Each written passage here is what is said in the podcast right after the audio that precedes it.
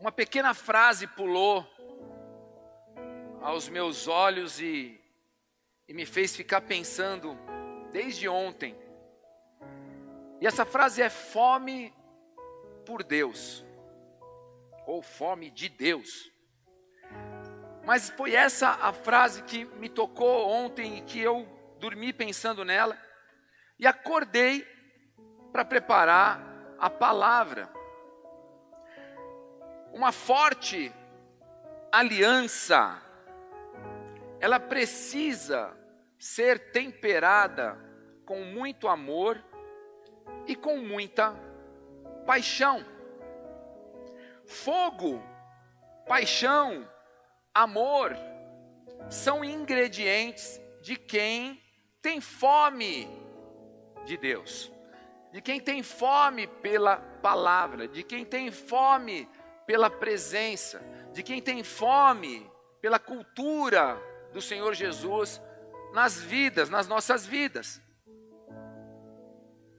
A relação que Deus tem com o homem, ela é muito forte e profunda. Então entendam isso. Deus tem uma relação com você muito profunda, muito forte, muito poderosa. Enquanto a necessidade é do homem de ter um relacionamento com Deus, porque o que Deus tem conosco é o amor e a vontade de ter uma relação conosco. Nós não somos necessários o suficiente como Ele é necessário para nós.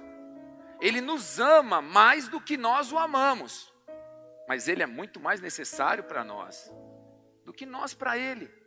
Então, a relação dele conosco, a relação de Deus com o homem, ela é, ela é profunda. Ela é uma aliança inquebrável da parte dele, sempre da parte dele. É forte. O contrário precisa ser verdadeiro também a nossa relação, o nosso amor, a profundidade da nossa relação com Deus também precisaria ser recíproca. Talvez com, a mesma, com o mesmo poder, a mesma força e a mesma profundidade. Uma relação com paixão, ela precisa de sacrifícios. Toda relação que você é apaixonado, toda relação onde você deposita muito amor, ela requer sacrifícios. Porém, sacrifício não significa tristeza ou sofrimento. Quando você faz um sacrifício de amor, não necessariamente precisa ser cheio de tristeza e de sofrimento. E muita gente liga sacrifício com sofrimento. Todo sacrifício em amor traz um resultado de alegria. Tudo que você faz em amor por alguém traz um resultado de alegria. Um pai se sacrifica em amor por um filho. Por quê? Porque ele vai trazer um resultado de alegria, porque ele vai trazer segurança. Tudo que tem sacrifício, mas tem amor, mas tem paixão, traz alegria e não tristeza. E por que então a igreja ela tem medo de sacrificar? Porque ela entende que sacrifício é tristeza, porque entende que sacrifício é sofrimento. E por isso muitos de nós não nos sacrificamos. Muitos de nós não entendemos que nível é esse sacrifício de, que, que o homem precisa ter com Deus. Nós vemos o sacrifício de Jesus, consideramos esse sacrifício, mas não nos aprofundamos no amor, no peso desse sacrifício, no que foi aquilo. Passa muitas vezes a se tornar comum falar: Jesus morreu numa cruz, depois ressuscitou, e ao terceiro dia ele ressuscitou e hoje ele vive. E aquele que crê em Jesus Cristo terá vida eterna. Opa, que legal! Ninguém parou para pensar na dor, no sofrimento. Nestes dias de Páscoa, teve, nós tivemos uma palavra aqui que nós falamos sobre o cordeiro. Quem lembra? E você lembra o que eu disse sobre o cordeiro? Que o cordeiro precisa ser um animal que era pego, separado dias antes, era levado para dentro da casa, e esse cordeiro então, ele vivia com as crianças, ele vivia com as pessoas ali dentro. Eles davam banho no, no cordeiro, alimentavam o cordeiro, pegavam afeto pelo cordeiro e depois eles sacrificavam esse cordeiro para pegar o sangue e passar nos umbrais das portas para que o anjo da morte não pudesse pegar os primogênitos hebreus. Por quê que eles faziam esse movimento todo? Para ter afeto, amor, para que eles pudessem sentir o sacrifício. Mas o que fazia aquele sacrifício com aquela família? Salvava os primogênitos, trazia vida, trazia alegria, trazia vitória. Então, o sacrifício de Deus é muito bem recebido por nós, mas não é medido. Nós não olhamos para esse sacrifício para entender quão forte, quão profundo foi esse amor. Como essa relação de Deus para conosco é muito forte, é muito pesada, ela é densa. Ela é densa. E a relação do homem com Deus muitas vezes é rasa. É só uma neblina, é só uma névoa. Deus conosco, Ele quer você mergulhado num rio. Nós com Ele, é um orvalho, uma pequena chuva que nós nos envolvemos com Ele. Você nem quer se molhar muito, você só quer um pouquinho daquilo que pode deixar suas folhas verdes, mas Ele não, Ele quer derramar, Ele quer frutificar, Ele quer deixar você vivo, forte, alimentado, poderoso, alegre, feliz. Deus procura profundidade com o homem, e Ele quer ter de volta essa profundidade. Ele quer que você seja profundo com Ele, assim como Ele é com você. Todo sacrifício em amor traz um resultado de alegria, a começar pelo Cristo. Não foi uma guerra perdida, foi a morte para a vitória. E quando nós celebramos a vitória, nós glorificamos, a igreja glorifica de pé, a igreja sorri, ela se alegra, ela adora ela se demonstra no momento da adoração apaixonada, mas não é só no momento da adoração, é uma, é uma convicção, é uma percepção, é um entendimento profundo. Há necessidade de ter fome por Deus. A igreja quer fogo, a igreja quer a paixão. Fala, eu, eu, eu quero ser apaixonado por Deus, eu queria sentir esse fogo de Deus. Não há fogo, não há paixão se não houver fome. Se o homem não tiver fome de Deus, não há busca. Se não há busca, não conhece a paixão e a, e a relação profunda que o Senhor buscou com você. E então, consequentemente, não há fogo. O fogo que se espera, a paixão que, que se deseja, que, que você quer sentir, que é tão falada, comentada nos cultos, e que você em adorações fala isso ela só vai vir se houver fome. Porque tantos na igreja não possuem paixão? Se é isso que moveu Jesus, foi isso que moveu Jesus, a paixão de Cristo.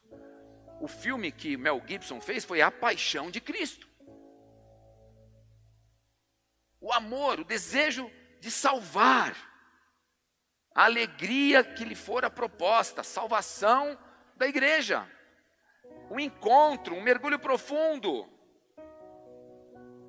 Estudos mostram que 80% dos convertidos acabam voltando a um mundo tenebroso, a um mundo de pecados, a uma frieza espiritual, a uma inconstância.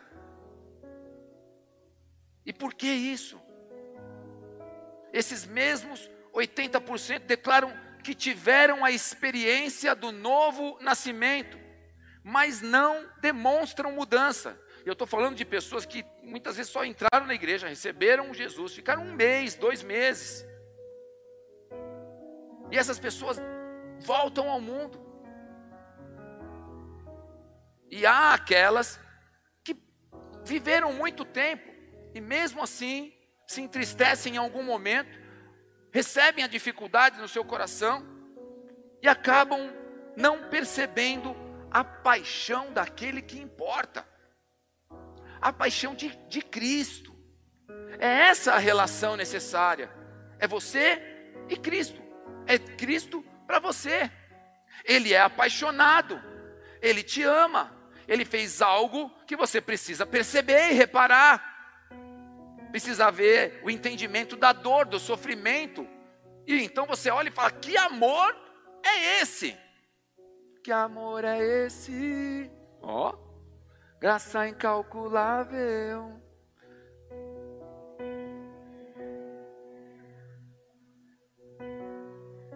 Perfeito e agradável. Você não canta isso? Continua. Vai. Para mim.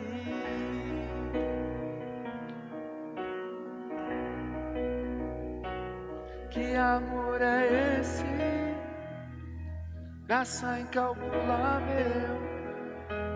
Não tem interesse, não quer nada em troca. Sua vontade é boa, perfeita e agradável para mim. Glória a Deus. Para mim. É muita ousadia minha, né? É muito amor por Jesus. Nós nem percebemos o que as letras dizem. Talvez uma percepção muito rasa. Tem que ser profundo tem que ser forte como é para Ele, tem que ser poderoso como foi para Ele, tem que trazer resultado como Ele sabia que a morte dele, por amor a nós, traria. O teu sacrifício é como o dele, é para promover alegria, não tristeza, não sofrimento. Desvincula sacrifício com Cristo, com a palavra, desvincula isso de tristeza, desvincula isso de sofrimento. Saiba que ainda que você tenha aflições no mundo, ele está dizendo: tenha bom ânimo, eu venci o mundo. No final é alegria, no meio do caminho é alegria. Esses dias eu falando com um casal, e o casal estava chateado. Talvez, se eles estiverem escutando o culto, eles vão perceber que é deles que eu estou dizendo. Mas tudo bem, não estou expondo. Mas houve um momento em que as brigas e as discussões estavam ofuscando a paixão e a alegria. Então, eu falei: quanto tempo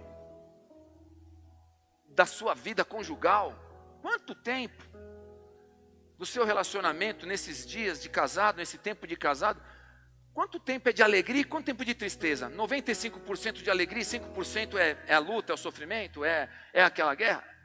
É, é isso. Está parecendo que é o contrário.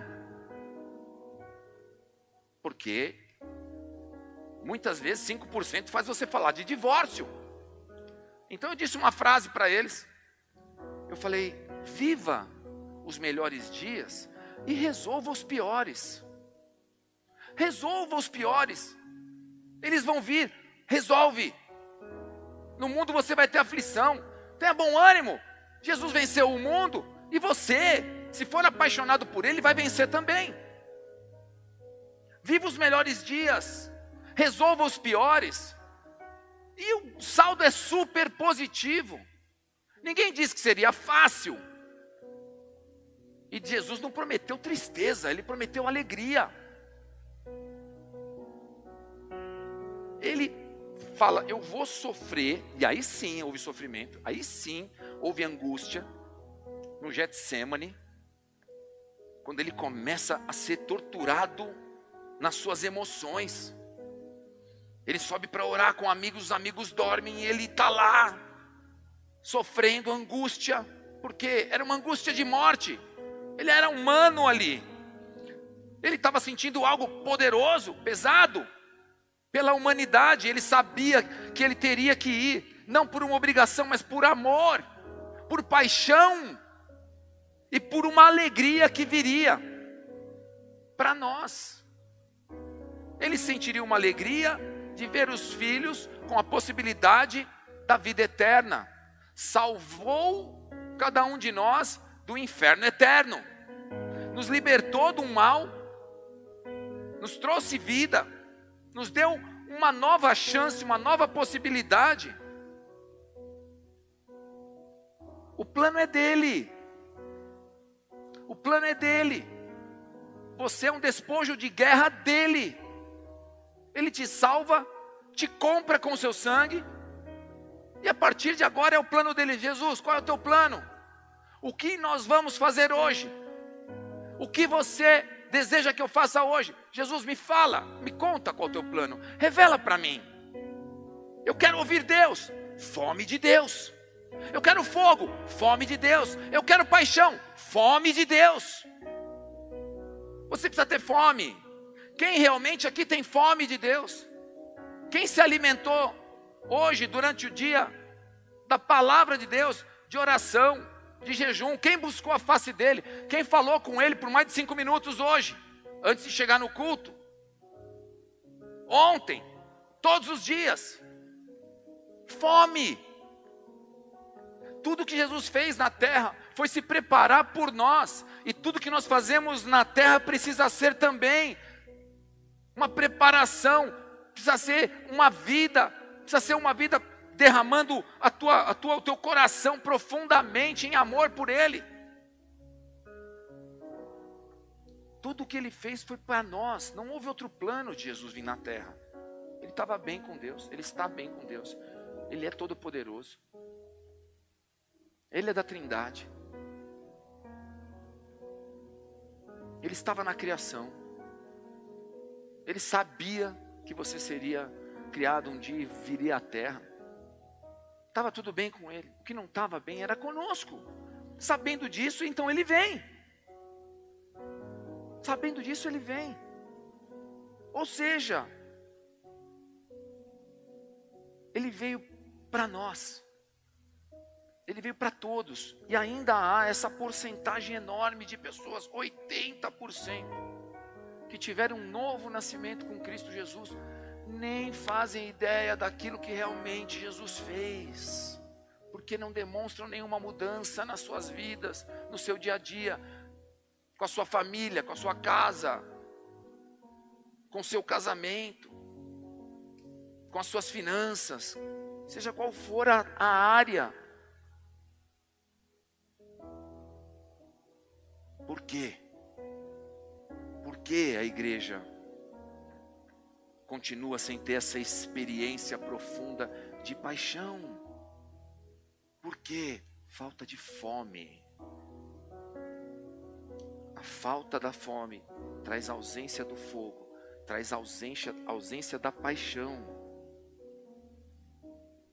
E Deus, Ele está muito mais preocupado com a nossa condição do que com o nosso conforto nós estamos preocupados com conforto. Nós buscamos a Deus por causa do conforto. Eu não estou falando conforto só não passar frio e fome. Para todas as tuas vontades, para todos os seus pedidos, para todos os seus desejos, para tudo aquilo que você espera viver aqui na terra, para todos os seus planos pessoais. É o teu conforto. Mas Deus não se preocupa tanto com o seu conforto. Ele, ele se preocupa muito com a sua condição. Ele quer saber a sua condição. Ele quer ver como você está. Para Ele importa a nossa condição espiritual. Para Ele importa o fogo. Para Ele importa o fogo do Espírito. Para Ele importa a paixão que você tem por Deus. Isso traz uma condição especial para você. É isso que Ele deseja ver. Conforto uma é algo que vem depois, é algo que é acrescentado. Mas o que ele se preocupa é a condição espiritual de cada um. E a nossa condição espiritual só muda com a fome que você apresenta diante de Deus. E você vai encontrar um monte de exemplo naqueles que vieram antes de nós, por exemplo, Moisés. E aí, se você parar para pensar, o que, que fez Moisés desejar tanto esse Deus, se apaixonar tanto por esse Deus, buscar tanto esse Deus, quando tudo, tudo, simplesmente tudo, ele teria que deixar para trás, custaria tudo para ele, custou tudo para Moisés. Que que fez ele não desistir? Ele desiste das suas realizações pessoais e não desiste de Deus. Ele é chamado quando estava casado para libertar um povo de dura serviço, um povo que não aceitaria de, de imediato a libertação, um povo que precisou de tanta, de tanta prova de Deus depois no deserto, um povo que cansou Moisés no deserto e ele não desistiu até o fim. Que faz Moisés desejar buscar a Deus? Porque os profetas, nós estamos estudando todos os profetas. Tem pessoas que estão fazendo essas aulas comigo, não vou nem perguntar quem está acompanhando, mas profetas, nós falamos de Isaías, de Jeremias, de Ezequiel, de Oséias. Esses são homens que so, sofreram ali. Eles estavam ali sendo massacrados pelos homens. Mas não desistiram. Eles estavam num momento muito crucial da história de Israel, onde toda Israel estava corrompida, corrompida, porém não estava mal financeiramente, eles estavam governando, eles estavam até em paz em alguns momentos, eles estavam se achando. Então vinha, vinha Isaías, veio Jeremias depois, veio Ezequiel em, outra, em outro tempo, já em momentos mais difíceis que a Babilônia estava chegando. E esses homens eles pregaram o evangelho e pregavam as mesmas palavras que faziam com que os outros homens os perseguissem. Então, eu prego uma palavra, tem perseguição. Mas eu continuo pregando aquela palavra depois da perseguição. O que faz um homem continuar? O que faz um profeta desses? A nossa vida dependeu desses profetas. A nossa vida dependeu de Moisés. A nossa vida dependeu de Jesus Cristo. E a vida de muitos vai depender daquilo que você apresentar, da tua paixão. Esses homens eram apaixonados.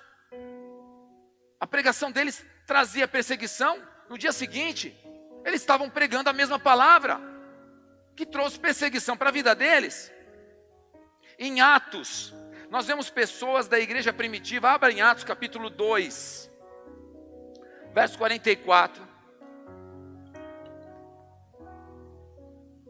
Ali nós vemos pessoas da igreja primitiva, que foram capazes de abrir mão dos seus bens, de seu conforto e das próprias vidas por causa do Evangelho de Jesus. Nós lemos um texto, eu vou ler, daqui a pouco eu vou ler de novo. Nós lemos um texto agora há pouco, nos dízimos, nas ofertas. Esses dois textos que eu vou ler agora são muito parecidos.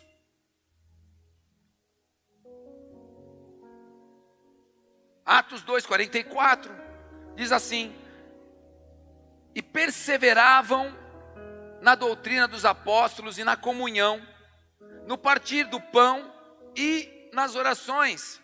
Em cada alma havia temor. E muitos prodígios e sinais eram feitos por intermédio dos apóstolos. Todos os que creram estavam juntos e tinham tudo em comum. Vendiam as suas propriedades e bens, distribuindo o produto entre todos à medida que alguém tinha necessidade. Diariamente perseveraram, perseveravam unânimes no templo. Partiam o pão de casa em casa e tomavam as suas refeições com alegria e singeleza de coração, louvando a Deus e contando com a simpatia de todo o povo. Enquanto isso, acrescentava-lhes o Senhor dia a dia os que iam sendo salvos. Ou seja, a comunidade, a igreja, ela estava trabalhando ligada àquilo que Jesus tinha deixado, a paixão. Dia a dia pessoas eram acrescentadas. Dia a dia o Senhor trazia novas vidas convertidas por causa da pregação do evangelho. Aqueles homens perseveravam na doutrina dos apóstolos e na comunhão. Eles partiam o pão juntos, eles tinham comunhão na, na igreja havia temor neles. A palavra fala que todos os que creram estavam juntos. Todos os que creram viviam juntos. Eles entenderam algo. Eles começaram a ter relacionamento entre eles. Como se Jesus, como se eles fossem como Jesus. Os apóstolos olhavam um para o outro. Jesus não estava mais ali, mas a presença do Espírito Santo estava.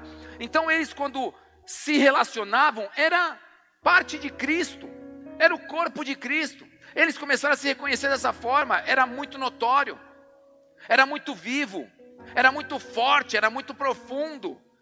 Eles viveram o tempo de Jesus, eles conheceram Jesus, então ali havia muito poder, havia muita profundidade na relação deles. E diariamente eles perseveravam, unânimes, no templo. Eles viviam no templo, eles adoravam no templo, eles serviam no templo, eles pregavam o Evangelho, eles oravam uns pelos outros, eles dividiam o que tinham. Era profunda a relação, era profunda a relação com quem estava ao lado. Que dirá com a sua própria família, com a sua própria casa, com os seus. Eles dividiam com a igreja. Então quer dizer que marido e mulher estavam bem, quer dizer que pais e filhos viviam bem. Quer dizer que tudo isso estava conforme a vontade de Deus, porque Deus derramou aquele amor, eles perceberam, e eles puderam ali, naquele, naquele tempo, viver esse, esse amor na mesma proporção e profundidade. E aí no capítulo 4, versos 32 e 35, fala sobre a comunidade cristã que nós lemos agora há pouco. Da, da multidão dos que creram, era um o coração e a alma. Jesus Cristo, quando ele se derrama, ele, ele derrama a sua vida e quando o Espírito Santo de Deus vem sobre nós, é um coração e alma, é uma coisa só. Ele faz uma junção conosco, ele toca as nossas vidas e nos santifica. E aí nós precisamos ter esse mesmo relacionamento profundo com as pessoas, com o próximo, com as vidas, mas principalmente com o próprio Deus. Eu quero sentir a presença de Deus. Eu quero ser apaixonado por Deus.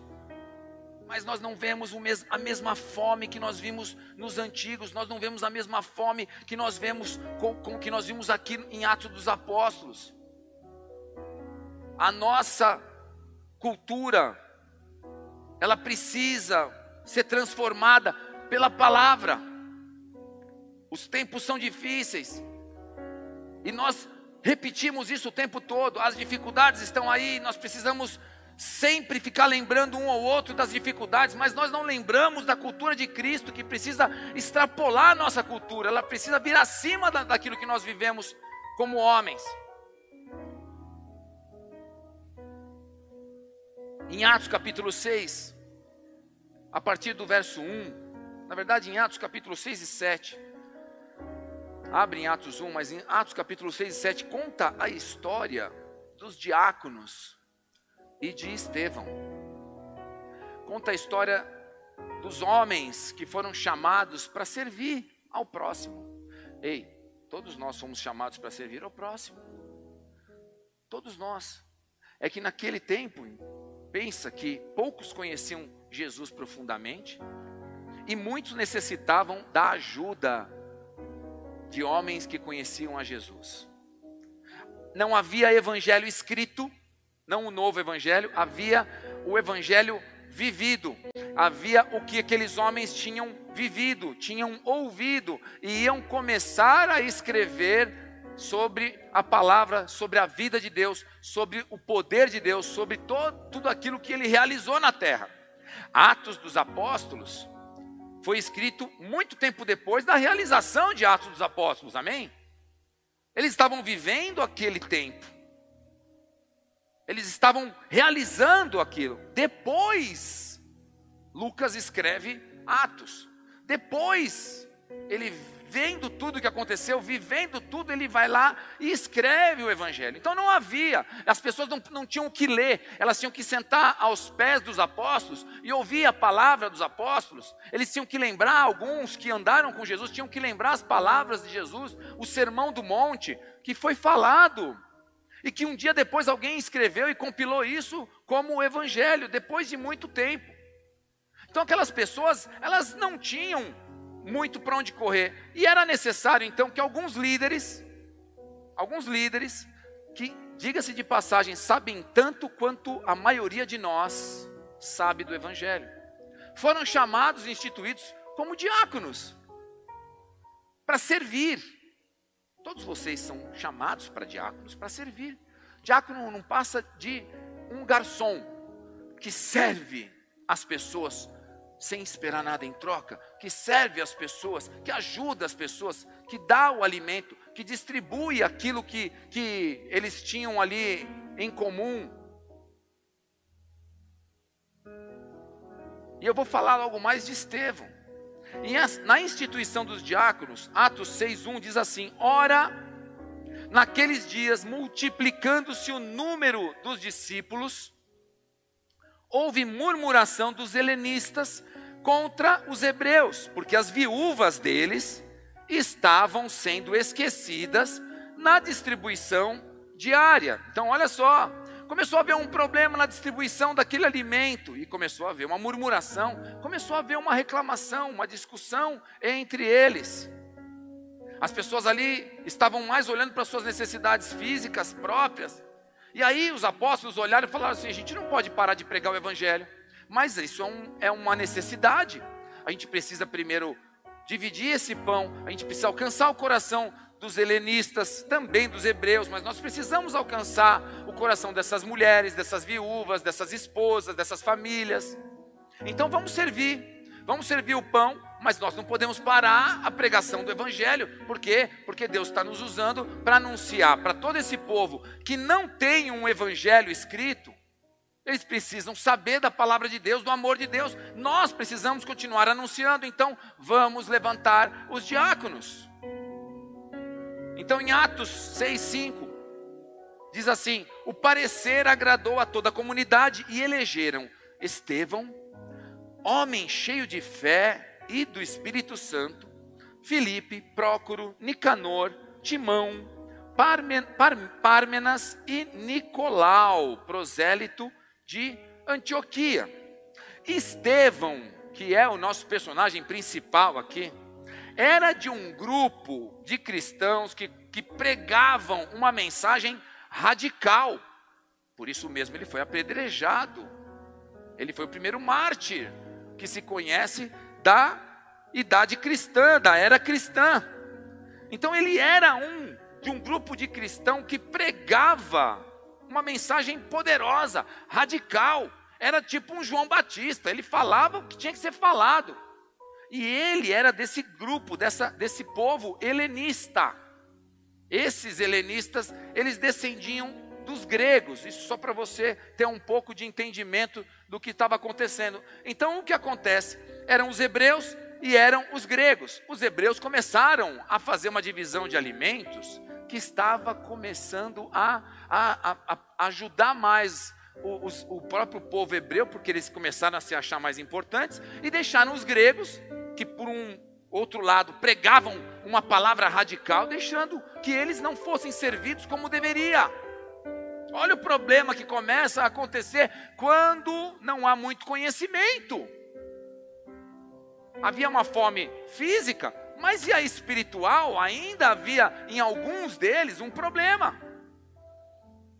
Eles estavam se sentindo melhores do que os helenistas, eles estavam se sentindo mais altivos, mais importantes. Nós somos os filhos de Abraão. Eles ainda tinham essa ideia naquele tempo. Por quê? Porque o Antigo Testamento, a Torá, estava ali estava escrita. Eles tinham ali um, uma promessa da descendência dos filhos de Abraão, que todos aqueles tinham mais poder, mais direitos do que todos os outros de fora. Mas os gregos ali, que andavam com Jesus, tinham uma palavra poderosa. Então, esses homens foram levantados. E a palavra aqui, ela diz que Estevão era um homem cheio de fé e do Espírito Santo. Em Atos capítulo 6, verso 8, fala que esse mesmo Estevão vai perante o sinédrio. Ele é colocado diante do sinédrio. Diz assim a palavra do Senhor: Estevão, cheio de graça e poder, fazia prodígios e grandes sinais entre o povo. Levantaram-se, porém, alguns dos que eram da sinagoga chamada dos libertos, dos sirineus, dos alexandrinos e dos da Sicília e Ásia, e discutiam com Estevão e não podiam resistir à sabedoria e ao espírito pelo qual este homem falava. Então subornaram homens que dissessem: Temos ouvido este homem proferir blasfêmias contra Moisés e contra Deus. Então, olha o que acontece. Ele era um homem cheio de graça, cheio de poder, fazia sinais entre o povo, ou seja, ele estava famoso por causa do poder que havia sobre ele, poder de Jesus, porque ele tinha um relacionamento com ele.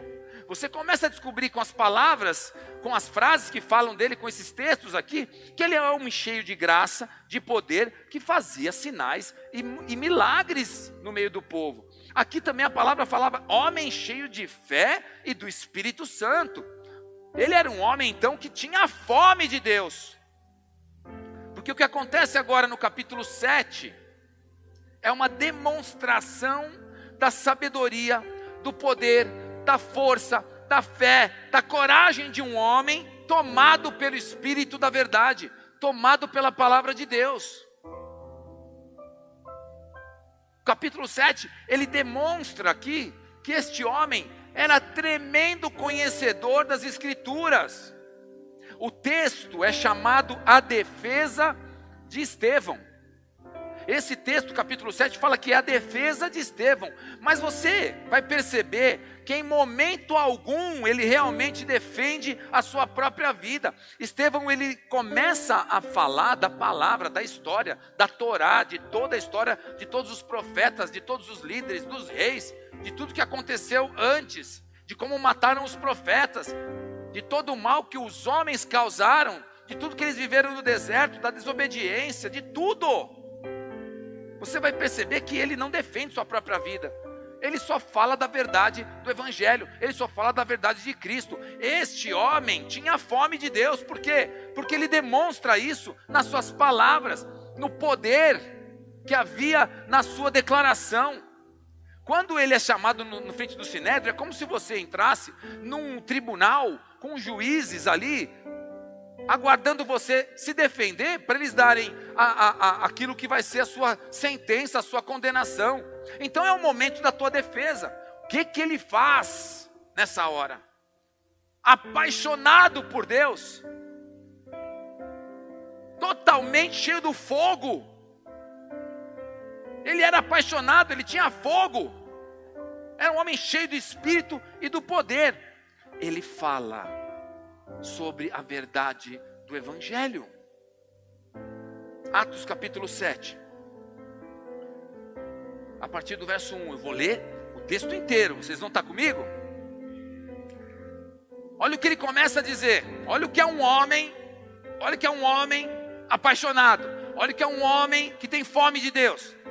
Então lhe perguntou o sumo sacerdote: Porventura é isto assim? o é isto assim? Ele está dizendo: você falou mal de Moisés? Você realmente blasfemou contra a palavra de Deus? Estevão respondeu, verso 2: Varões, irmãos e pais, ouvi. O Deus da glória apareceu a Abraão, nosso pai, quando estava na Mesopotâmia, antes de habitar em Arã, e lhe disse: Sai da tua terra e da tua parentela e vem para a terra que eu te mostrarei. Então saiu da terra dos caldeus e foi habitar em Arã. E ali, com a morte do seu pai, Deus o trouxe para esta terra em que vós agora habitais. Nela não lhe deu herança, sem nem sequer o espaço de um pé, mas prometeu dar-lhe a posse dela, e depois dele a sua descendência, não tendo ele filho. E falou Deus que a sua descendência seria peregrina em terra estrangeira, onde seriam escravizados e maltratados por 400 anos. Eu disse, eu, eu, disse Deus, julgarei a nação na qual forem escravos, e depois disso sairão daí e me servirão neste lugar. Então lhe deu a aliança da circuncisão, assim nasceu Isaac, e Abraão o circuncidou no oitavo dia.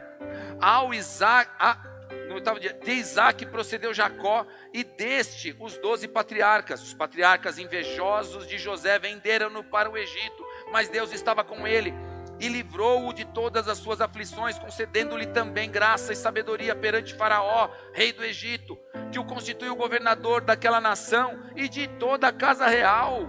Sobreveio, porém, fome em todo o Egito, e em Canaã houve grande tribulação, e, nosso, e nossos pais não achavam mantimentos, mas tendo ouvido Jacó que no Egito havia trigo, enviou pela primeira vez os nossos pais na segunda vez, José se fez reconhecer por seus irmãos e se tornou conhecida de, de Faraó a família de José.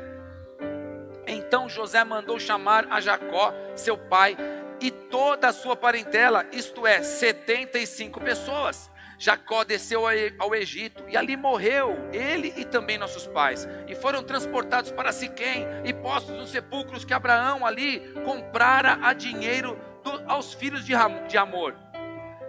Como, porém, se aproximasse o tempo da promessa que Deus jurou a Abraão, o povo cresceu e se multiplicou no Egito, até que se levantou ali outro rei, que não conhecia a José. Este outro rei tratou com astúcia a nossa raça e torturou os nossos pais, a ponto de forçá-los a enjeitar seus filhos para que não sobrevivessem. Por esse tempo nasceu Moisés, que era formoso aos olhos de Deus. Por três meses foi ele mantido na casa de seu pai. Quando foi exposto, a filha de Faraó o recolheu e criou como seu próprio filho. E Moisés foi educado em toda a ciência dos egípcios e era poderoso em palavras e obras. Quando completou 40 anos, veio-lhe a ideia de visitar seus irmãos, os filhos de Israel. Vendo um homem tratado injustamente, tomou-lhe a defesa e vingou o oprimido, matando o egípcio. Ora, Moisés cuidava de seus irmãos, que cuidava que seus irmãos entenderiam que Deus os queria salvar por intermédio dele. Eles, porém, não compreenderam. No dia seguinte, aproximou-se de uns que brigavam e procurou reconduzi-los à paz, dizendo: Homens, vós sois irmãos, por que vos ofendeis uns aos outros? Mas o que agredia o próximo o repeliu, dizendo: quem te constituiu autoridade e juiz sobre nós? Acaso queres matar-me, como fizeste ontem ao egípcio? A estas palavras Moisés fugiu e tornou-se peregrino na terra de Midian, onde lhes nasceram dois filhos. Decorridos quarenta anos, apareceu-lhe no deserto no monte, do Monte Sinai um anjo por entre as chamas de uma sarça que ardia. Moisés, porém, diante daquela visão, ficou maravilhado e, aproximando-se para observar, ouviu-se a voz do Senhor: Eu sou o Deus dos teus pais, o Deus de Abraão, de Isaac e de Jacó. Moisés, tremendo de medo, não ousava contemplá-la. Disse-lhe o Senhor: Tira as sandálias dos pés, porque o lugar em que estás é terra santa. Vi com efeito o sofrimento do meu povo no Egito ouvi o seu gemido e desci para libertá-lo. Vem agora, e eu te enviarei ao Egito. A este Moisés, a quem negaram reconhecer, dizendo: Quem te constituiu autoridade e juiz? A este enviou Deus como chefe libertador, com a assistência do anjo que lhe apareceu na sarça. Este os tirou, fazendo prodígios e sinais na terra do Egito, assim como no Mar Vermelho e no deserto durante 40 anos. Foi Moisés quem disse aos filhos de Israel: Deus vos suscitará dentre vossos irmãos um profeta semelhante a mim. É este Moisés quem esteve na congregação do deserto com o anjo que lhe falava no Monte Sinai e com os nossos pais, o qual recebeu palavras vivas para nolas transmitir a quem nossos pais não quiseram obedecer, antes o repeliram e no seu coração voltaram para o Egito, dizendo a Arão: Faze-nos deuses que vão adiante de nós, porque quanto a este Moisés, que nos tirou da terra do Egito, não sabemos o que lhe aconteceu naqueles dias. Fizeram um bezerro e ofereceram sacrifícios ao ídolo, alegrando-se com as obras das suas mãos. Mas Deus se afastou e os entregou ao culto da milícia celestial como está escrito no livro dos profetas: Ó oh, casa de Israel, porventura me oferecestes vítimas e sacrifícios no deserto pelo espaço de 40 anos? E acaso não levantastes o tabernáculo de Moloque, a estrela do deus Renfã, figuras que fizeste para, para as adorar?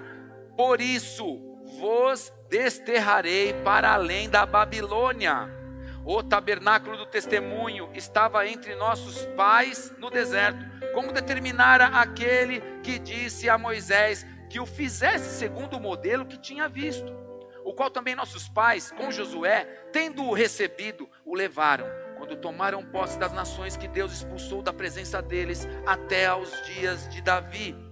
Este achou-se gra... este achou graça diante de Deus, ele suplicou a faculdade de prover morada para o Deus de Jacó.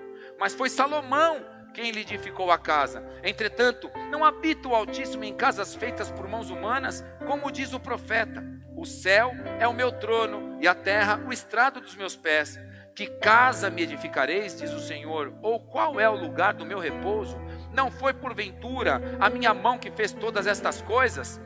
Homens de dura cerviz incircuncisos de coração e de ouvidos, vós sempre resistis ao Espírito Santo, assim como fizeram vossos pais, também vós fazeis. Qual dos profetas vossos pais não perseguiram? Eles mataram os que anteriormente anunciavam a vinda do justo, do qual vos agora vós agora vos tornastes traidores e assassinos. Vós que recebestes a lei por ministério de anjos e não a guardastes até aí. Aplaude o Senhor pela palavra do Senhor.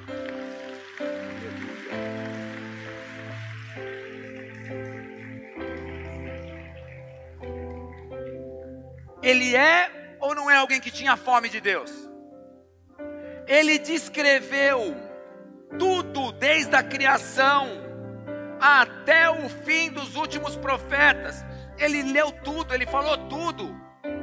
E no final, ele fala: homens de dura serviço, ou seja, ele fala: eu não tenho medo de vocês, eu não vim aqui para ficar com medo de sofrer ou de alguma outra coisa, eu vim aqui porque Deus me mandou e eu vou falar o que tem que ser falado. Ele deu um passo atrás na sua fé. Homens de Deus que têm fome de Deus não dão passos atrás na sua fé. A fome é necessária. Posso dizer uma coisa? Eu me sinto muitas vezes com pouca fome. A começar em mim, eu preciso de mais fome. Há muitos homens nessa igreja que têm mais fome de Deus do que eu. Eu não me envergonho de falar. O que eu preciso? Ter mais fome. Me alimentar mais, comer mais, desejar mais. Para que o fogo seja maior. Para que a minha paixão aumente para que a minha fé não, para que eu não dê um passo atrás na minha fé. Para que mesmo em ameaça de morte eu continue indo adiante. Porque esse homem fez isso. Atos capítulo 7, verso 54 ao 60, a morte de Estevão. Ele fala tudo isso. Ele descreve toda a palavra, ele mostra a fome, cheio de poder e autoridade, demonstrou a paixão que ele tinha por esse Deus. E a palavra diz assim: ouvindo eles isto, verso 54, enfureciam-se no seu coração e rilhavam os dentes contra ele. Mas Estevão, cheio do Espírito Santo, fitou os olhos no céu e viu a glória de Deus e Jesus que estava à sua direita. Ei!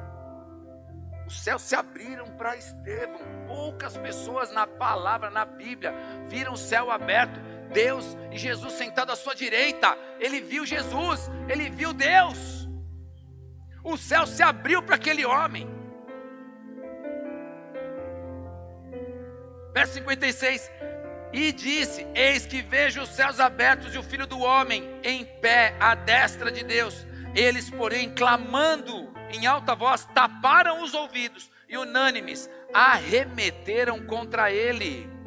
E lançando-o fora da cidade, o apedrejaram. As testemunhas deixaram suas vestes aos pés de um jovem chamado Saulo, que depois se tornou apóstolo Paulo, e apedrejavam Estevão, que invocava e dizia: Senhor Jesus, recebe o meu espírito. Então, ajoelhando-se, clamou em alta voz: Senhor, não lhes imputes este pecado. Com estas palavras, adormeceu. Com estas palavras, morreu. Mas ele viu os céus abertos, porque ele não deu um passo atrás na sua fé. Ele não estava interessado no seu conforto, mas a condição espiritual dele era: homem cheio do fogo do Senhor, homem cheio de paixão por Deus. A igreja precisa ser apaixonada por Deus, ela precisa ter fogo, mas para isso, onde está a fome do meu povo, diz o Senhor? Onde está a tua fome? Onde está a minha fome? Estevão tinha fome por Deus. O discurso desse homem demonstrava a fome que ele tinha. Eu li o texto inteiro para que você pudesse ver que é um homem cheio da palavra, por isso ele tinha a presença, ele conhecia as escrituras e por isso ele tinha o poder das escrituras, por isso ele fazia sinais, prodígios, por isso ele não dava um passo atrás, por isso no final ele falou: Vocês fizeram como seus antepassados, mataram seus profetas, não vai ser diferente hoje. Ele sabia que aquilo condenaria a vida dele, mas não, não condenaria a salvação. Ele sabia que pela alegria proposta, Jesus veio à terra, morreu por ele. Ele não perderia essa alegria da salvação por nada. A igreja não pode perder a alegria da salvação, trocando essa alegria por conforto. A tua casa precisa ser salva mais do que precisa ter conforto. Sacrifício não é sofrimento.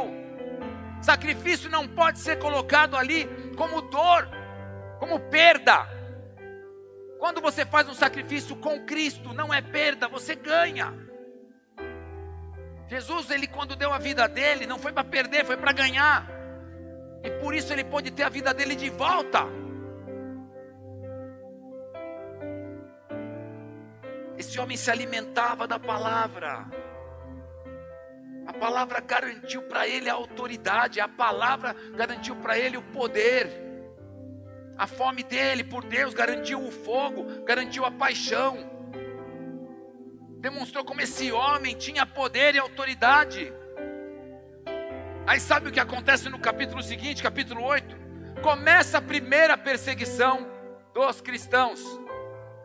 Começa a primeira perseguição, Atos 8:1. Naquele dia levantou-se grande perseguição contra a igreja em Jerusalém, e todos, exceto os apóstolos, foram dispersos pelas regiões da Judéia e Samaria. E olha no verso 8, verso 4 ao 8. Entre mentes, os que foram dispersos, esses homens que foram dispersos, iam por toda parte pregando a palavra. Filipe, descendo a cidade de Samaria, anunciava-lhes a Cristo. As multidões atendiam unânimes às coisas que Filipe dizia, ouvindo-as e vendo os sinais que ele operava, pois os espíritos imundos de muitos possessos saíam gritando em alta voz, e muitos paralíticos e coxos foram curados, e houve grande alegria na cidade. Os homens foram dispersos. Os apóstolos permaneceram lá, mesmo diante do perigo, porque eles tinham que permanecer ali para ensinar o povo, para fazer a obra que Deus chamou para fazer ali na, na Judéia. Outros iriam para Samaria e até os confins da terra. Esses homens começaram a ser, a ser dispersos, mas não se calaram. Não se calaram, porque eles tinham paixão e fogo. O que tem calado você? O que tem calado a igreja? Se você se cala, a tua vida se, se esvai, a tua família se dispersa. Deus tem um plano, mas você precisa conhecer esse plano. Estevão conhecia o plano, Estevão sabia qual era o plano, ele não fugiu do plano. Ele foi o primeiro, era um jovem, bem jovem, mas que tinha fome da presença de Deus. Nos falta fome, por isso nos falta paixão. Como eu posso sobreviver sem paixão? Como eu posso sobreviver sem o fogo? A fome de Deus, a fome que eu tenho por Ele, e a busca da palavra que me alimenta, faz com que eu tenha paixão, faz com que o poder de Deus venha sobre a minha vida. Como uma igreja pode sobreviver?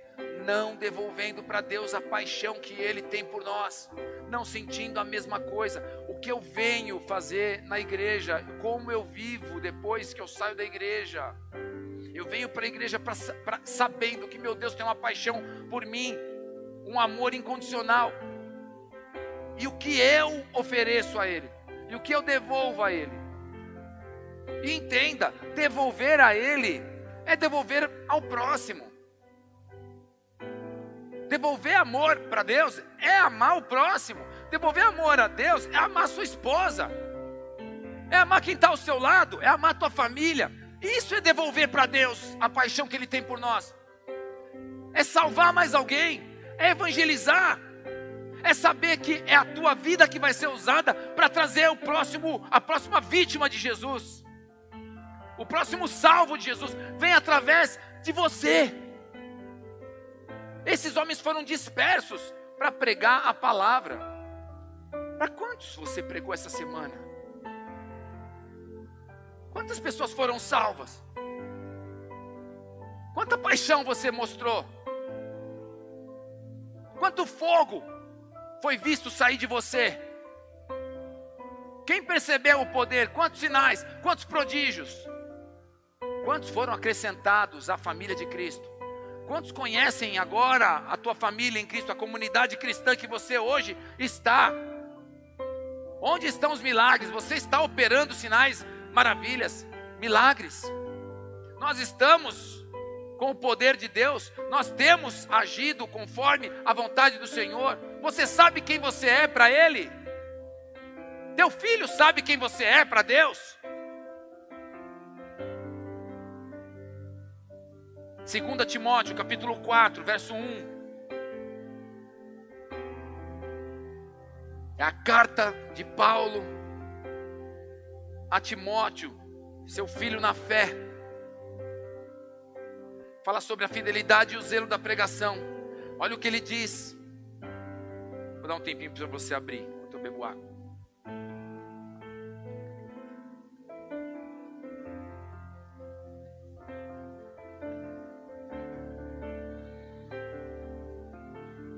Diz assim a palavra do Senhor, 2 Timóteo 4, verso 1 conjuro-te perante Deus e Cristo Jesus, que há de julgar vivos e mortos pela sua manifestação e pelo seu reino. Prega a palavra, insta, quer seja oportuno, quer não, corrige, repreende, exorta com toda longanimidade e doutrina.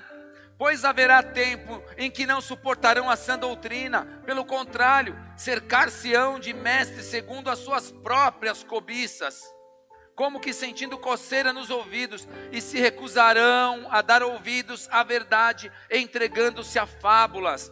Tu, porém, sê sóbrio em todas as coisas, suporta as aflições, faz o trabalho de um evangelista, cumpre cabalmente o teu ministério.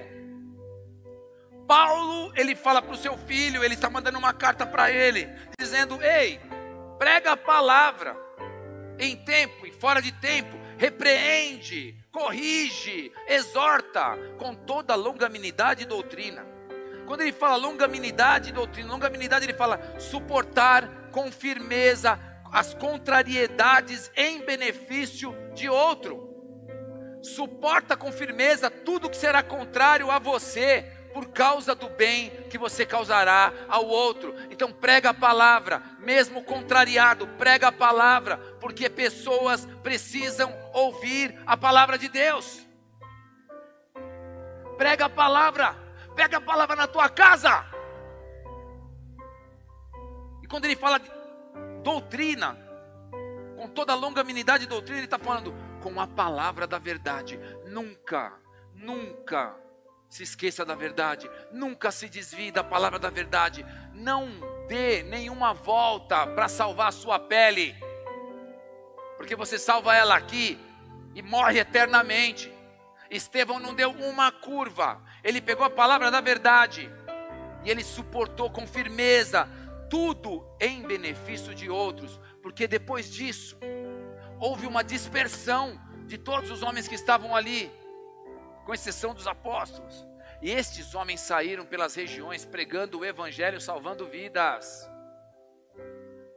Se ele não faz isso, se ele afrocha, se ele para, se ele fala, não, tudo bem, vou fazer uma defesa, vou fazer minha defesa. Não foi bem isso que eu quis dizer. Nunca falaria mal de Moisés, por favor, vocês entenderão mal. Me libera dessa. Se ele fizesse isso, não haveria pregação do Evangelho, as pessoas não iriam para outras regiões, nós não falaríamos de Estevão hoje, nós não pregaríamos a verdade, nós seríamos aqueles que iam calcular os erros e ia tentar buscar o conforto. Deus não está preocupado com o conforto de Estevão nem da sua vida. Ele quer saber qual é a condição espiritual que você vai apresentar a Ele. Ele apresentou todo o amor e toda a paixão para cada um de nós. O que eu estou mostrando para Ele, que amor eu tenho dado ao próximo, que amor eu tenho dado àqueles que são meus. Depois disso, o próprio apóstolo, o apóstolo Paulo, prevê o seu martírio nesta carta a Timóteo, 2 Timóteo 4, versos 6 ao 8, diz assim: Quanto a mim, estou sendo já oferecido por libação, e o tempo da minha partida é chegado. Combati o bom combate, completei a carreira, guardei a fé. Já agora a coroa da justiça me está guardada, a qual o Senhor, reto juiz, me dará naquele dia, e não somente a mim, mas também a todos quantos amam a sua vinda. Quando nós declaramos a palavra, combati o bom combate, completei a carreira e guardei a fé. Você está falando um momento em que ele será entregue para ser martirizado. Cabeça rolou. E nós falamos a frase dele. Mas olha o momento dele. Nós estamos pensando assim: combati o bom combate, completei a carreira, guardei a fé, estou numa cadeira de balanço, meus pés estão com um chinelão bem macio, à beira da praia, balançando e o sol batendo e um churrasquinho sendo feito ao meu lado. A cabeça dele ia rolar. Combati o bom combate, completei a carreira e guardei a fé. Jesus Cristo, ele combateu o bom combate, completou a carreira, guardou a fé, morreu por nós nos salvou da nossa morte, do nosso pecado. Se você quer dar uma salva de palmas a Ele.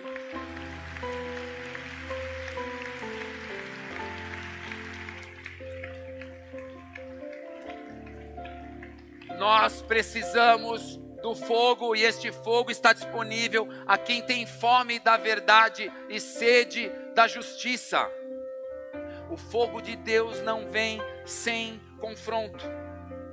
Fogo de Deus não vem sem a palavra que confronta. Toda a verdade de Deus confronta as nossas vidas. A maioria de nós já se cansou de mentira, já se cansou de falsidade, principalmente os mais jovens. Apesar dos mais jovens terem aprendido a mentir há menos tempo e talvez usem com mais frequência para enganar os pais, em algumas situações, tem crente que engana os pais, mentem os pais. Meu filho mentia para mim. Vou entregar ele agora. Toda segunda-feira ele tinha enxaqueca. E não era verdade. Ele fazia isso para não ir na segunda-feira na escola.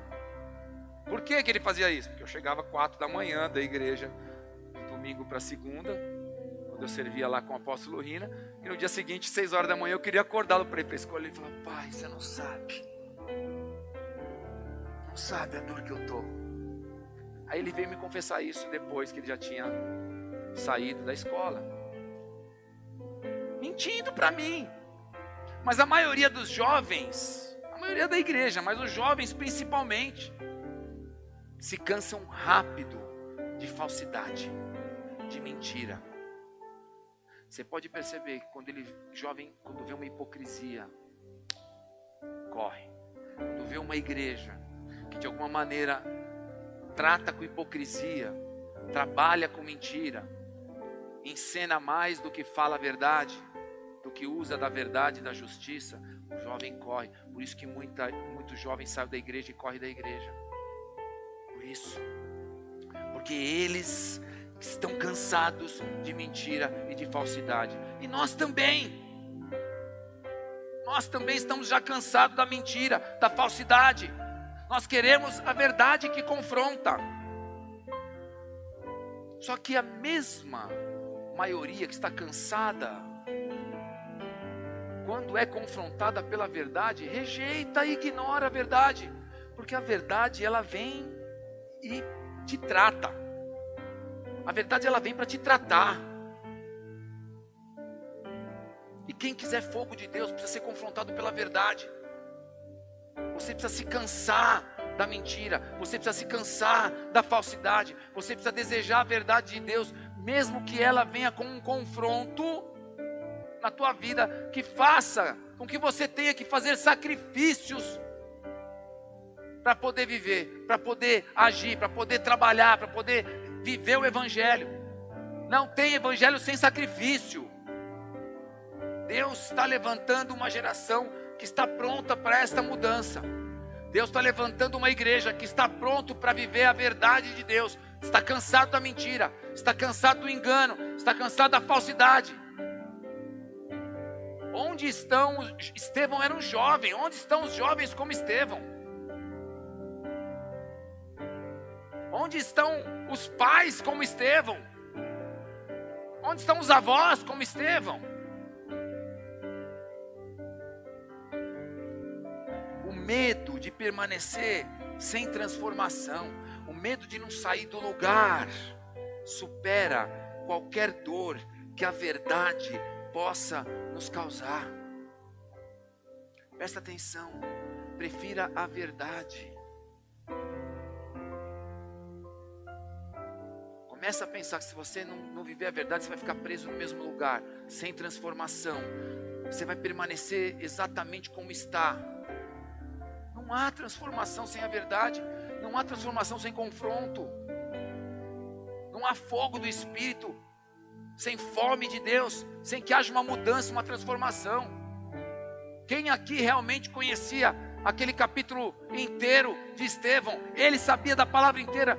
Quem aqui conhece aquela palavra do jeito que ele conhece? Quem poderia, no momento em que estivesse de frente com o sinédrio, aqui nesta casa, quem poderia fazer um discurso como Estevão fez.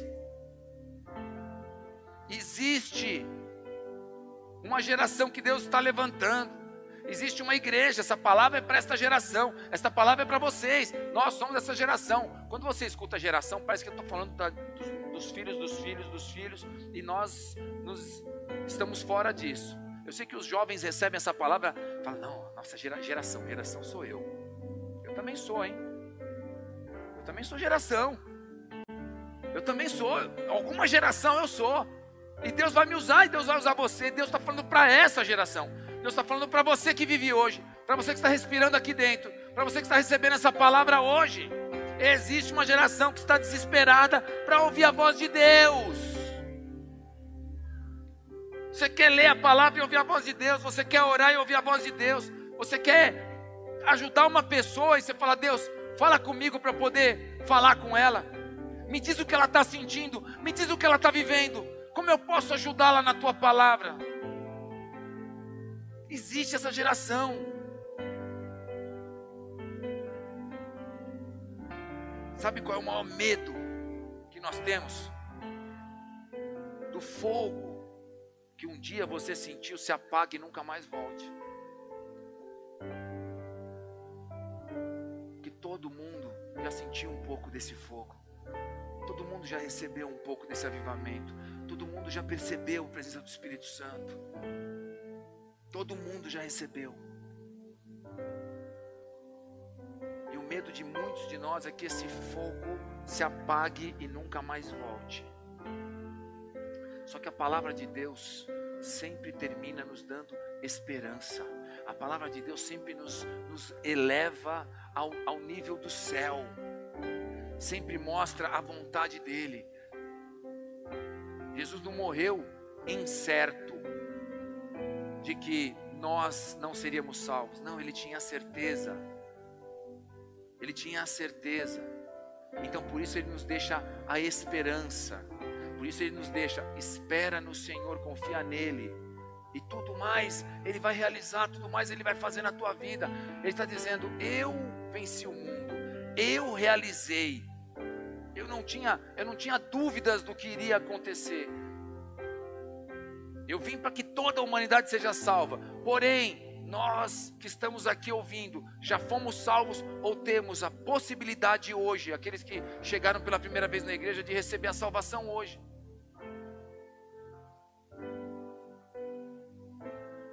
A palavra de Deus sempre termina com esperança. Mateus capítulo 12, verso 20.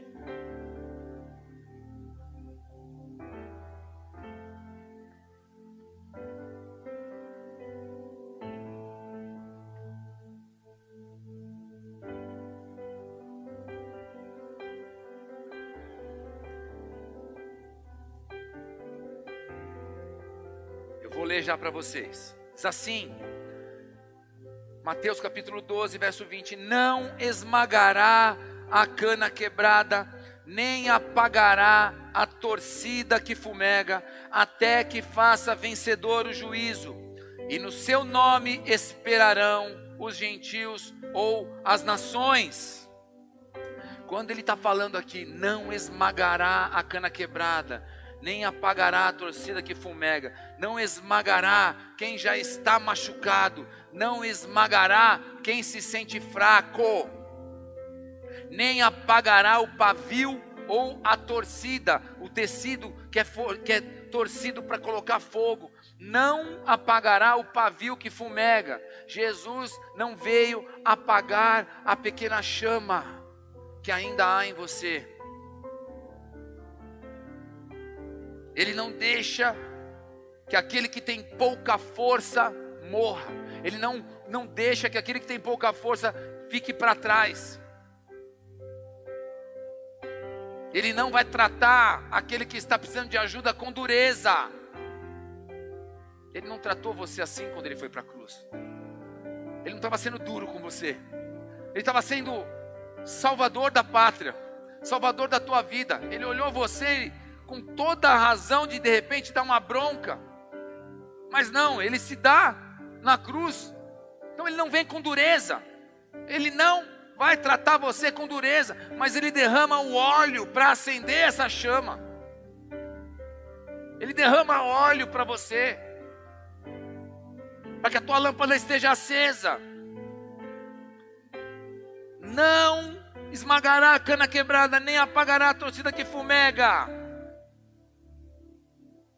Ele não desrespeita os sentimentos de ninguém. Ele não veio deixar você de lado. Ele não deixou você de lado. Ele não esqueceu de você. Ele não se importa mais com quem está ao seu lado do que com você. Ele não se importa mais com quem está à sua direita do que com você. Ele não se importou mais com os que ficaram vivos do que com Estevão que morreu. Ele é apaixonado. Está buscando pessoas apaixonadas. Onde estão os que têm fome? Antes que você perceba, a justiça vai triunfar. O nome de Jesus, ele traz esperança, mesmo entre aqueles que vivem longe e ainda não creem. Nome de Jesus, ele vem para trazer esperança ao incrédulo, ele vem para trazer esperança ao, ao que entrou pela primeira vez na igreja ao que não crê, ao que não conhecia, ao que não sabia muito desse Deus. Tenha fome por Deus. Deixa Ele sentir a sua paixão. E isso então garante o fogo. Isso garante o fogo. João capítulo 6, para terminar. João capítulo 6, verso 33 ao 37.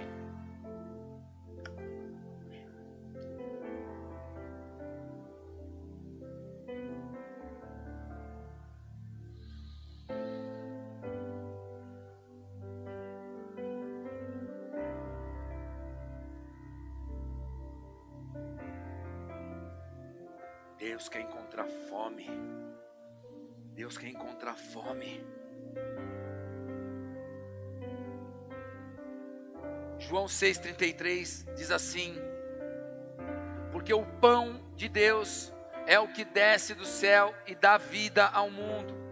Então lhe disseram: Senhor, dá-nos sempre desse pão. Declarou-lhes, pois, Jesus: Eu sou o pão da vida. O que vem a mim jamais terá fome, e o que crê em mim jamais terá sede. Porém, eu já vos disse que, embora me tenhais visto, não credes. Todo aquele que o Pai me dá, esse virá a mim, e o que vem a mim, de modo nenhum o lançarei fora. Feche os teus olhos.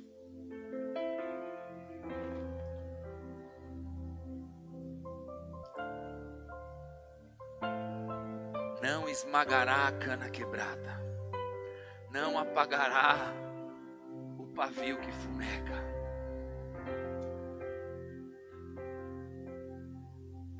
Ele nunca te lançará fora, de modo nenhum. Aquele que vem a mim, de modo nenhum eu lançarei fora. Ele é o pão que desceu do céu. Ele é o pão que dá vida ao homem. Eu sou o pão da vida. O que vem a mim jamais terá fome. O que vem a mim jamais terá fome.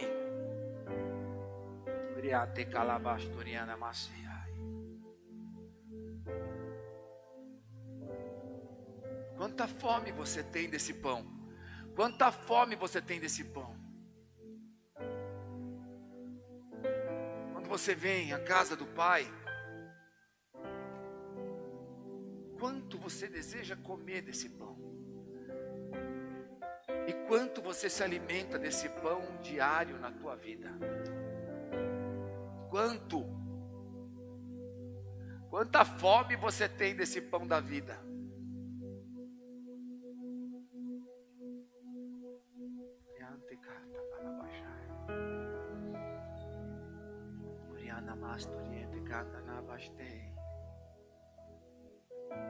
Vinde a mim, todos que estão cansados e sobrecarregados, e eu vos aliviarei.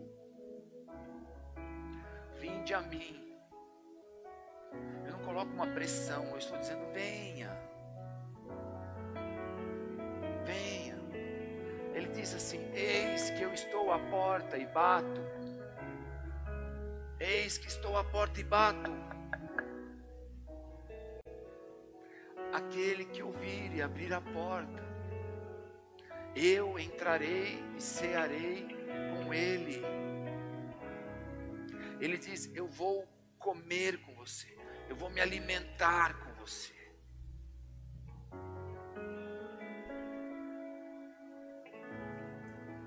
Em nenhum momento nessa palavra ele diz: você vai me dar alimento, você vai preparar um jantar e eu vou comer com você. Em nenhum momento essa palavra que ele diz, eu entrarei e cearei, ele não disse que você faria comida.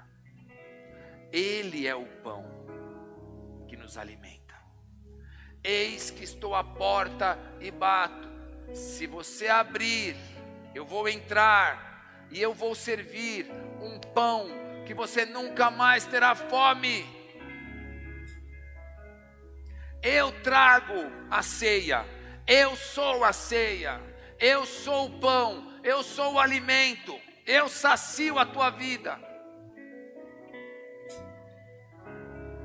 Eu sou aquele que promove o fogo. Eu te apresento a minha paixão. eu espero que você se apaixone também por mim.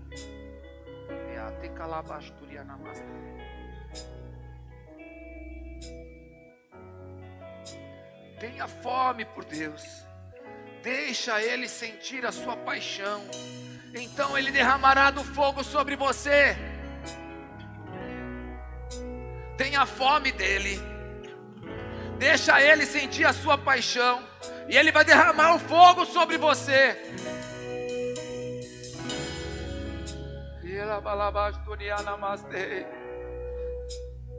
Ele é poderoso, Ele é poderoso, Ele é poderoso, Ele quer te transformar.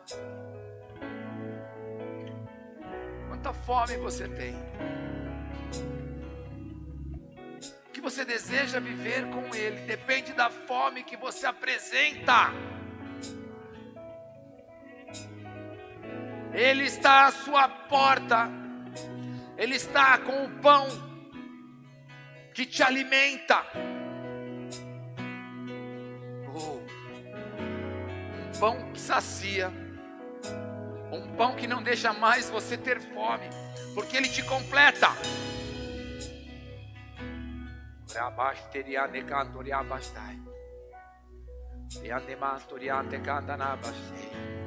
Eu quero fogo, eu quero sentir essa paixão. Oh, eu quero reconhecer essa alegria.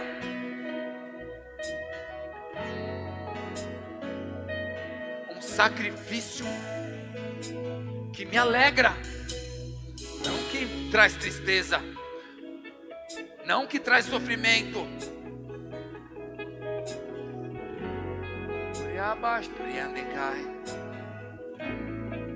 E ela babastoriane candarabastei.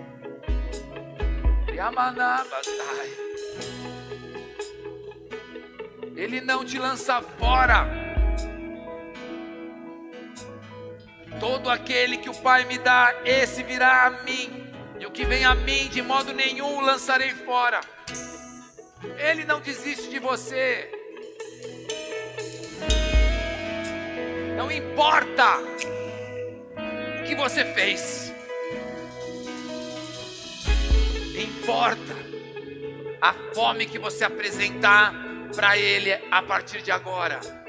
E Ele vai derramar, Ele vai te usar, Ele vai falar com você, você vai escutar a voz dEle. Você quer tanto ouvi-lo? Ele quer falar com você. Eu estou à porta. Eu quero entrar, eu trouxe a ceia. Eu estou à porta, eu quero entrar, eu trouxe a comida. Eu estou à porta, eu quero entrar. Eu vou matar a sua fome. Ei! Ele está dizendo para você: você está pedindo para quem? Não pede para o outro, pede para você.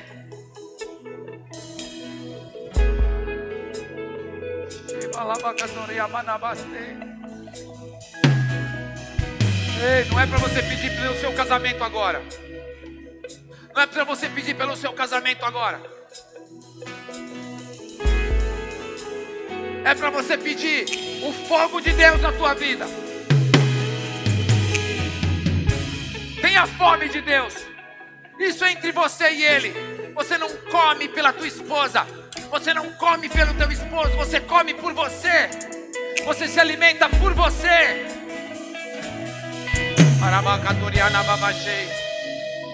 Ó, oh, não fala do seu problema para ele agora. Não fala do seu problema para ele agora. Não fala. Fala que você quer ouvir a voz dele. Que você quer ter esse fogo que você quer voltar a se apaixonar por Ele, e que você sabe que você precisa ter fome, Ele está à sua porta agora. Ei, diácono! Ei!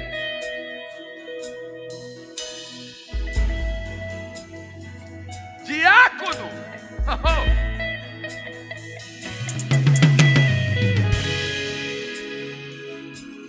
Quem é capaz de se ajoelhar e pedir perdão por aqueles que não sabem o que estão fazendo, te atacando pedras? Perdoa, não impute a eles esse pecado.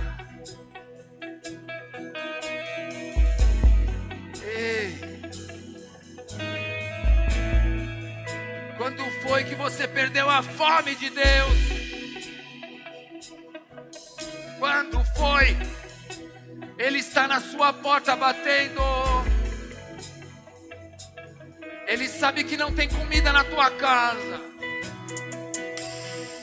Mas ele trouxe um banquete. Ele trouxe o pão que sacia a fome. Nunca mais você terá fome.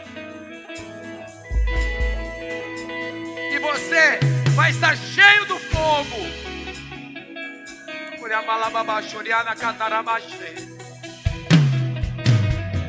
Queimando de paixão.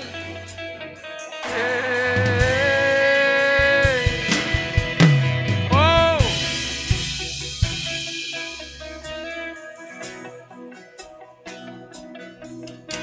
Verdadeiro relacionamento requer sacrifícios.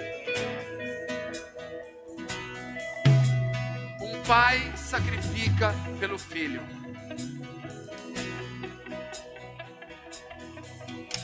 E um filho sacrifica pelo pai.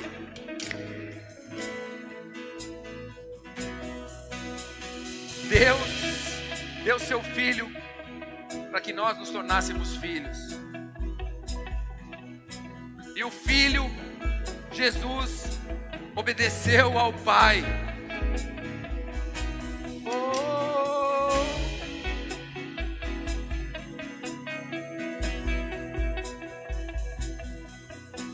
A alegria nesse sacrifício. A vitória nesse sacrifício. Não há derrota. Não há derrota na morte de Estevão.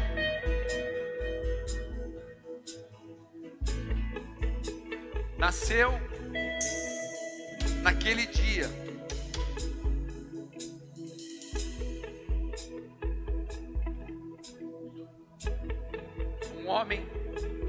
Mais tarde se chamaria Paulo.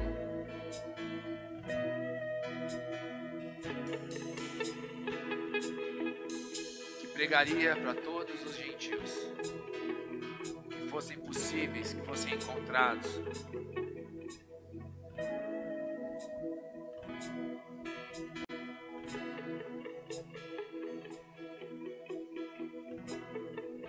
Ele leva lá para baixo, furiada mais.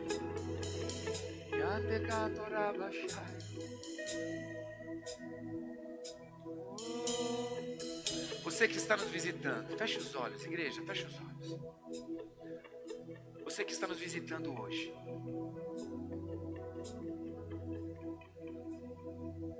Deus te trouxe aqui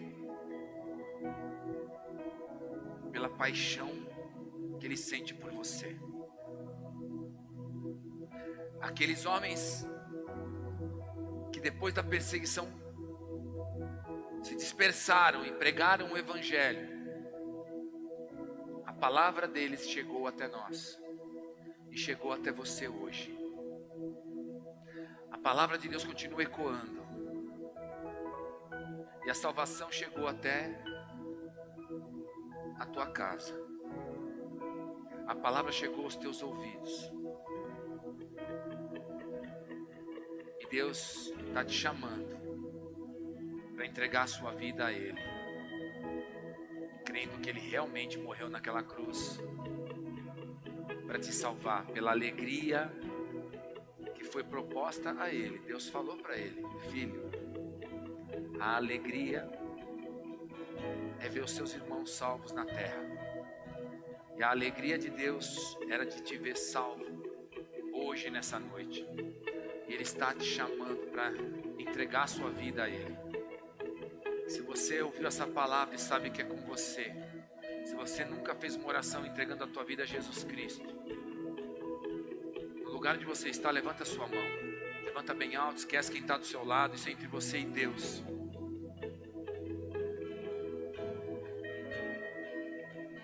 Você está sentindo fome. Você está sentindo fome. Ele é o pão que desceu do céu. Ele quer te dar essa comida. Ele quer matar tua fome. Ele quer matar tua sede de justiça. Levanta sua mão no lugar onde você está. Você que levantou a sua mão, se coloca de pé no seu lugar. Esquece quem está do seu lado, se coloca de pé no seu lugar.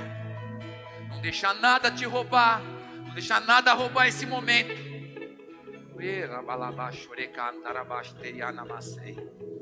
Orianamaste cai.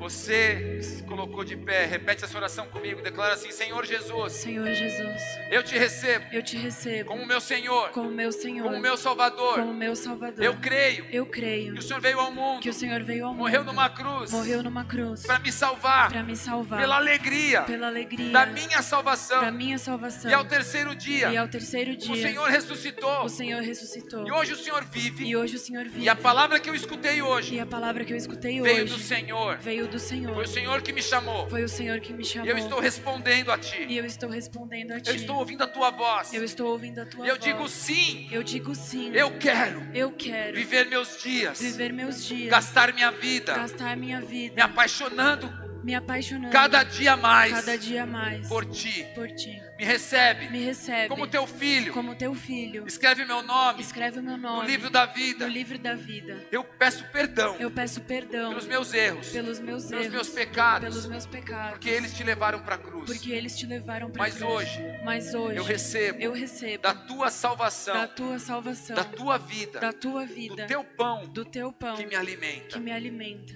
Pai, Pai, eu quero declarar eu quero declarar que Jesus Cristo que Jesus Cristo é o caminho, é o caminho, é a verdade, é a verdade, é a vida, é a vida, e que ninguém vai ao Pai e que ninguém vai ao se Pai não for através de Jesus se Cristo. não for através de Jesus Por isso, Cristo. Por isso, Eu rejeito eu rejeito todos os caminhos, todos os caminhos, todos os deuses, todos os deuses, todos os amuletos, todos os amuletos, tudo aquilo tudo aquilo que de alguma maneira de alguma maneira eu procurei, eu procurei, porque me prometia a tua paz. porque me prometia a tua paz. Mas agora eu sei Mas agora eu sei que o único caminho que o único caminho é Jesus Cristo. é Jesus Cristo. Que o Senhor Que o Senhor é o pão é o pão que me alimenta. que me alimenta. Por isso, Senhor, Por isso, Senhor, me recebe me recebe na tua na presença, tua no presença, teu altar. no teu altar. Cuida de mim, Cuida de mim, cuida da minha família, cuida da minha e que família eu possa, e que eu possa, a partir de hoje, a partir de hoje, ouvir a tua voz ouvir a tua voz e te sentir e te sentir na minha vida. na minha vida. Assim eu oro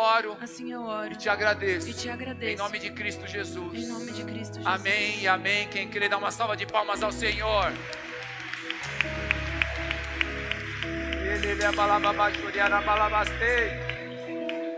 Vocês que fizeram essa oração pela primeira vez nessa noite, vocês que estão em casa que fizeram essa oração também. Vocês que estão em casa, tem um número de WhatsApp que vai aparecer aí, anota esse número. Coloca o teu nome ali, as pessoas, e ali haverão pessoas que vão te atender, vão falar com você. Se você deseja uma oração ou, a- ou falar da tua vida, terá uma pessoa ali capacitada para te ouvir. Também tem um e-mail, manda aí os teus dados pessoais, pessoas que eu digo o teu nome e o teu, e o teu canal de comunicação, para que nós possamos falar com você e te ajudar nesse primeiro momento da tua caminhada. E você que está aqui presente, não vá embora antes de dar o teu nome também para esses irmãos que estão com esses tablets nas mãos. Eles vão estar no ministério Boas-Vindas lá na saída da igreja. Amém? Não, não vá embora sem cumprir esse pequeno momento que nós estamos te pedindo aqui. Amém? Porque isso te ajuda e nos ajuda a ser família em Cristo aqui na terra, a cumprir o papel que Deus nos deu sobre a tua vida e sobre essa casa. Amém? Feche teus olhos mais um momento. Riabastoria te canta na balabasteria na mai. Riacantoriana baste. Não saia desse lugar. Se você não estiver sentindo fome, não saia desse lugar. Até que você sinta fome, não vá embora. Deseje a paixão, deseje esse fogo, deseja ouvir a voz do Senhor. Peça a Deus fome e sede da palavra da presença de Deus.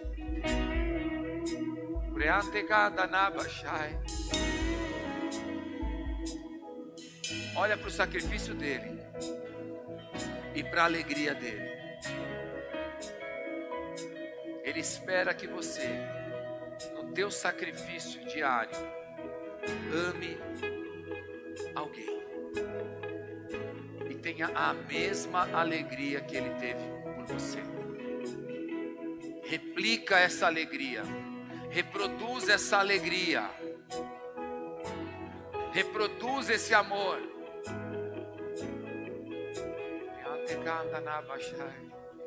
Você estava com medo dessa sua chama se enfraqueceu tanto, simplesmente sumir. Você nunca mais se recuperar. Você nunca mais voltar a queimar. Mas você está aqui. Você está aqui. Ele não te lançará fora. Não pisará, não esmagará a cana que está quebrada. Ele não vai te apagar. Pelo contrário, ele vai acender a sua chama. Você estava com medo. E você nunca mais sentiu o que um dia você sentiu. Mas você está aqui para escutar isso. Você está aqui para viver o novo de Deus. Você tinha perdido a fome, mas Ele está à sua porta batendo. Ele está batendo. Se você vai abrir a porta, fica de pé. Ele está batendo. Se você vai abrir a porta, fica de pé. E deixa ele entrar. Ele trouxe comida, verdadeira comida, verdadeira bebida. Ele quer cear com você.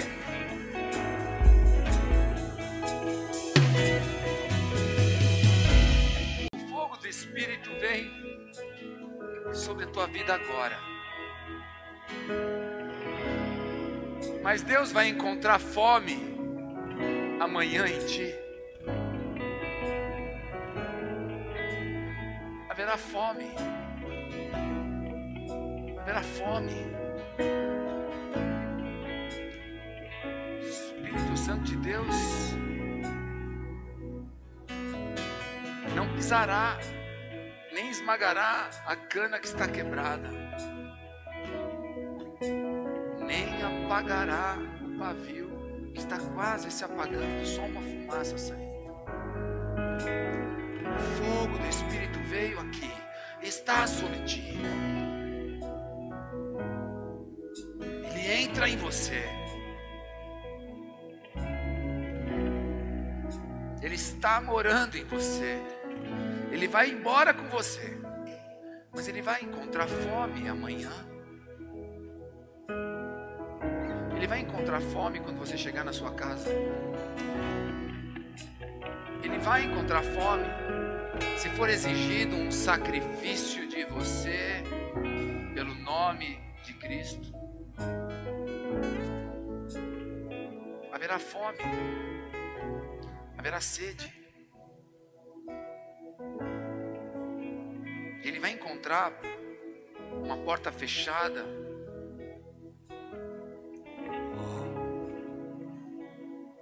Ei, o Espírito Santo de Deus está aqui. O Espírito Santo de Deus está em ti. Ele, cara. Estevão produzia fogo. Por onde ele passava, ele incendiava. Incendiou uma cidade, ele incendiou corações. Por causa dele, homens e mulheres foram dispersos para pregar o evangelho por toda a terra. Isso importa. Isso importa. Ele viu os céus abertos. Ele viu Jesus de pé à destra do Pai.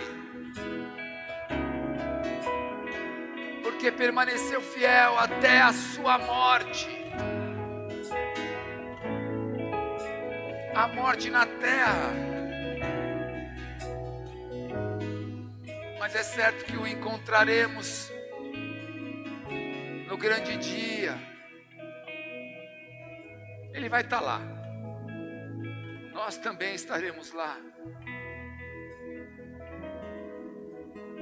Sério, se eu puder, eu vou dar um abraço nele. Se isso for possível. Que foi um homem, um garoto, que não negou a Jesus, que não negou o Cristo, e que fez com que o Evangelho pregado em todo, em todo tempo, em todo território,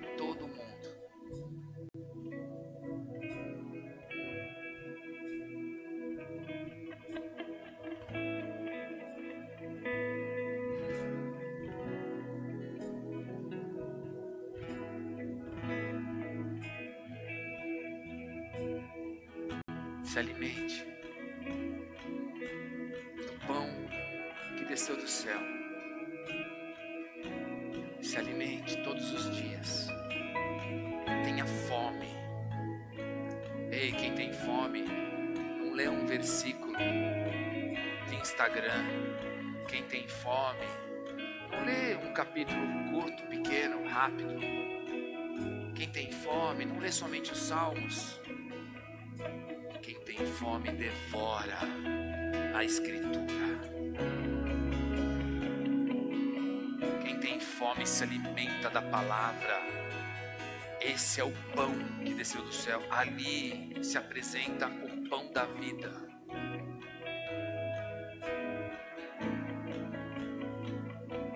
Se encha desse alimento, pão que não perece, da comida que alimenta e nunca mais você vai ter fome, da comida que faz você se apaixonar por Deus e faz o fogo descer sobre a tua cabeça.